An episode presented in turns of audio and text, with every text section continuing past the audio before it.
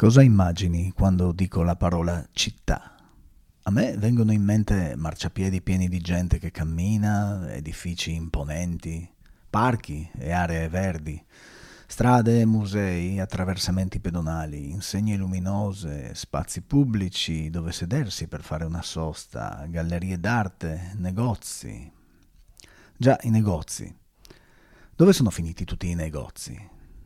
Mi sono accorto che anche nelle vie più centrali di Trieste molte saracinesche sono abbassate ormai da anni. Puoi calcolare approssimativamente da quanto tempo quei posti sono stati abbandonati guardando l'opacità delle vetrine e lo spessore di immondizie e foglie secche che si sono accumulate lì davanti. Probabilmente non ti piacerebbe camminare in una città completamente senza vetrine e senza insegne, senza botteghe e laboratori. Eppure è proprio lì che stiamo andando. Stiamo progettando una città in cui ci saranno solo automobili, bed and breakfast e luoghi dove bere e mangiare. Ma quanto a lungo potranno sopravvivere anche le attività di ristorazione e accoglienza se tutto intorno la vitalità economica di piccola e media dimensione sarà definitivamente scomparsa? E questo è il canale Storie della città. È il podcast di Livio Cerneca e Stefano Tieri.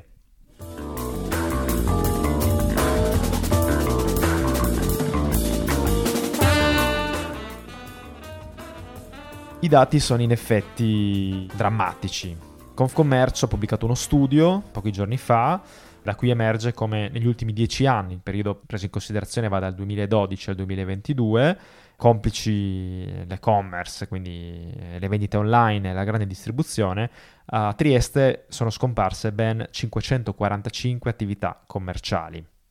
Si tratta di un fenomeno nazionale, italiano, dove abbiamo oltre 90.000 negozi scomparsi, però insomma, tornando poi al locale a Trieste, vediamo che la flessione riguarda soprattutto le periferie, mentre invece il centro storico ha comunque un calo di esercizi, però più limitato rispetto a quello delle periferie. Per esempio, se consideriamo gli articoli culturali e ricreativi, abbiamo un calo di 104 attività, pensiamo a tutte le librerie, l'ultima delle quali la libreria Einaudi, chiusa anche questa da pochi giorni, o i negozi di dischi, i negozi di strumenti musicali, di un settore, quello culturale, che è stato particolarmente colpito in questi 10 anni.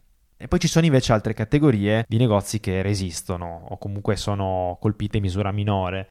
Per esempio il commercio al dettaglio di alimentari e bevande, che ha visto solo 33 esercizi in meno. Sì, che comunque in ogni caso anche i superstiti del commercio di alimentari soffrono della sleale concorrenza dei supermercati che a Trieste sembra sorgano dalla notte al giorno senza neanche capire come. Vengono addirittura stravolte le linee urbanistiche pur di far spazio a nuovi supermercati. Pensiamo al supermercato che ora è al posto del vecchio ospedale della Maddalena, per il quale è stata costruita appositamente una rotonda in mezzo a Via dell'Istria, a pochi metri da un semaforo. Quindi un'idea veramente balzana, ma tutto questo solo per favorire l'ingresso e l'uscita delle macchine del garage di questo supermercato. Tra l'altro, a proposito di supermercati, è stato annunciato che al di fuori della galleria di Piazza Foraggi ne apriranno uno nuovo. Sì, sembra che ci sarà un altro discount anche lì. Abbiamo fatto una rapida ricerca da cui abbiamo constatato che solo nella città di Trieste ci sono oltre 100 supermercati. Se pensiamo a un rione come quello popolare di Roiano, per esempio, in poche centinaia di metri abbiamo una Coop molto grande, una Pam altrettanto grande se non di più, e poi un Conad più piccolo, una Crai e un di più nello stesso quartiere. E quindi dovremmo interrogarci sulla città verso cui stiamo andando, perché pare di capire che quello che resisterà appunto saranno esercizi commerciali di questo tipo, grossa distribuzione, bed and breakfast a uso e consumo dei turisti e poi chiaramente i ristoranti dove questi turisti vanno a mangiare. Non so, pare che non resisterà altro. No, se continua così perderà anche la sua attrattiva turistica, perché cosa viene a farci un turista in un posto dove non c'è niente? C'è solo da mangiare e da bere. Sì, può andare bene per una piccola gita fuori porta o o una o due notti così per venire a vedere il panorama, ma se non offri anche altre cose è probabile che poi il posto perda la sua attrattiva. Alla fine questo è un processo che tutti, bene o male, lamentano e che però non viene contrastato. Si potrebbe pensare, come probabilmente pensa il nostro primo cittadino, che questo è semplicemente la mano invisibile del mercato che decide quali attività sopravvivono e quali no. Ebbene, però ci sono degli enti che dovrebbero cercare di tutelare le persone che lavorano in questi settori, che dovrebbero cercare anche di mantenere una certa identità a livello di città, che passa anche attraverso alcuni esercenti storici. Penso appunto al comune come amministrazione e anche alla Camera di Commercio. Camera di Commercio che da più di 20 anni ha lo stesso presidente, Antonio Paoletti, una persona che ha accumulato un numero impressionante di cariche di vario genere.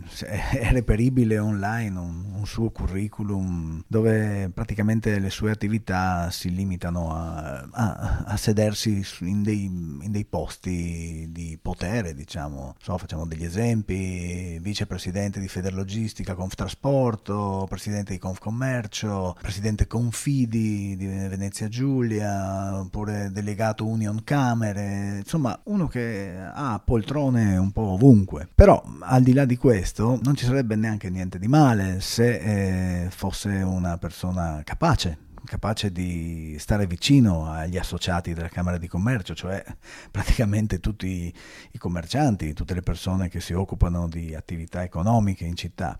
E invece i risultati che noi vediamo in questi anni, se guardiamo a questo declino verticale a cui stiamo assistendo, il lavoro che ha fatto non è molto buono. Simili ai grossi supermercati ci sono i centri commerciali, che hanno visto il loro periodo d'oro qualche decina d'anni fa, negli anni 90, nei primi anni 2000, con l'apertura anche delle Torri d'Europa. Da allora però la situazione è molto cambiata. Basta farsi un giro proprio alle Torri d'Europa o al Giulia, un po' meno al Montedoro magari, però anche lì non è che ci sia questa gran fanfara. E ci si accorge subito che questi grandi spazi sono assolutamente sottoutilizzati. Ci sono tanti fori commerciali vuoti, assolutamente sfitti, vuoi a causa di costi insostenibili, vuoi anche della scelta deliberata di molti marchi anche prestigiosi, di abbandonare quel tipo di struttura in questo contesto, perché magari in altri posti, in altre città o in altri stati può funzionare anche. Però in particolare qui si vede che proprio è stato concepito questi grandi spazi, queste grandi volumetrie commerciali sono state concepite senza tener conto dell'impatto che avrebbero avuto. Perché alla fine succede questo: se tu impoverisci lo spazio che ti sta intorno perché tendi ad attrarre temporaneamente tutta la richiesta che può esserci in giro da parte dei consumatori, poi a medio e lungo termine succede che anche tu soffri di questo fenomeno che hai tu stesso creato. Questo l'ho visto a Montedoro. Montedoro, per rendere un po' più attrattivo il suo spazio, cosa fa periodicamente? Accoglie delle bancarelle